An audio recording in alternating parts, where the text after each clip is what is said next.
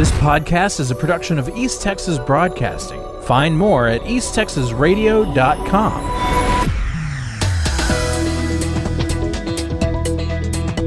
Hyundai and Kia are recalling nearly 3.4 million vehicles in the United States and telling owners to park them outside due to the risk of engine compartment fires. The recalls cover multiple car and SUV models from the 2010 through the 2019 model years. The reward for information leading to the arrest of the driver involved in a hit and run that killed an Arlington police officer has been increased to $20,000 thanks to a donation of $15,000 by Oak Farms Dairy. Officer Darren McMichael lost his life while riding his motorcycle on his way to work. The 24 year veteran officer ran into a vehicle in front of him, lost control, and fell off of his bike. He was then hit by another car that did not stop. The suspect's vehicle is believed to be a dark colored sedan. An eight year old girl was shot to death in Granbury, and the sheriff's department says another child shot her. When Hood County deputies got to the home, they put the child on an air ambulance to Cook Children's Hospital in Fort Worth, but she didn't survive. They did not find the gun in the house and said the family is cooperating. Investigators are working to figure out how the kids got a hold of the gun.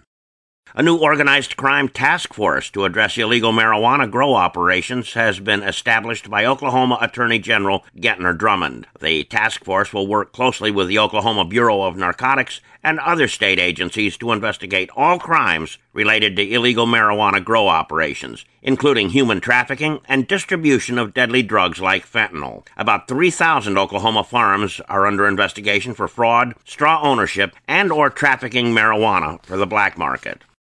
Texas Department of Transportation officials announced that a project to recondition the pavement service on US 271 North in Lamar County is set to begin on October 9th. The contractor, RK Hall Construction, was awarded 144 working days, weather permitting, to complete this project valued at more than $13.4 million. The anticipated completion day for this work is January 30th. The project will extend from the intersection of 271 North and State Loop 286 in Paris northward to the Texas Oklahoma state line at the Red River. Sulphur Springs police stopped a vehicle in the parking lot of a business on South Broadway, and a consensual search turned up a black bag containing baggies of methamphetamine and drug paraphernalia. A passenger in the vehicle, identified as 35 year old Ashton Elizabeth Odell, admitted ownership of the bag and was arrested. Odell is currently on parole in Lamar County. A woman has been arrested in connection with the death of a 16 year old Greenville boy who died of fentanyl poisoning. Police have charged 24 year old Jessica Ann DeGarso with delivery of a controlled substance causing death to a minor. DeGarso is currently jailed in Greenville with bond set at $200,000.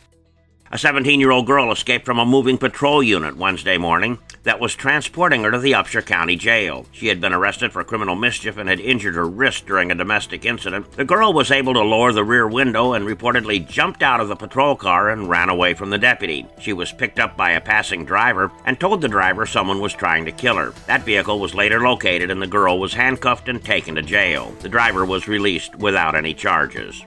Waco police report that a man has been arrested after he took a woman against her will, threatened to harm her family, sexually assaulted her, and superglued the woman's teeth together to keep her from yelling. Investigators say 60 year old Thomas Fauver picked up the woman in San Antonio and forcibly took her to his home in Waco. Fauver faces multiple felony charges, including aggravated kidnapping.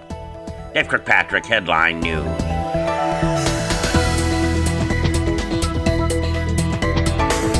Podcast is a production of East Texas Broadcasting. Find more at easttexasradio.com.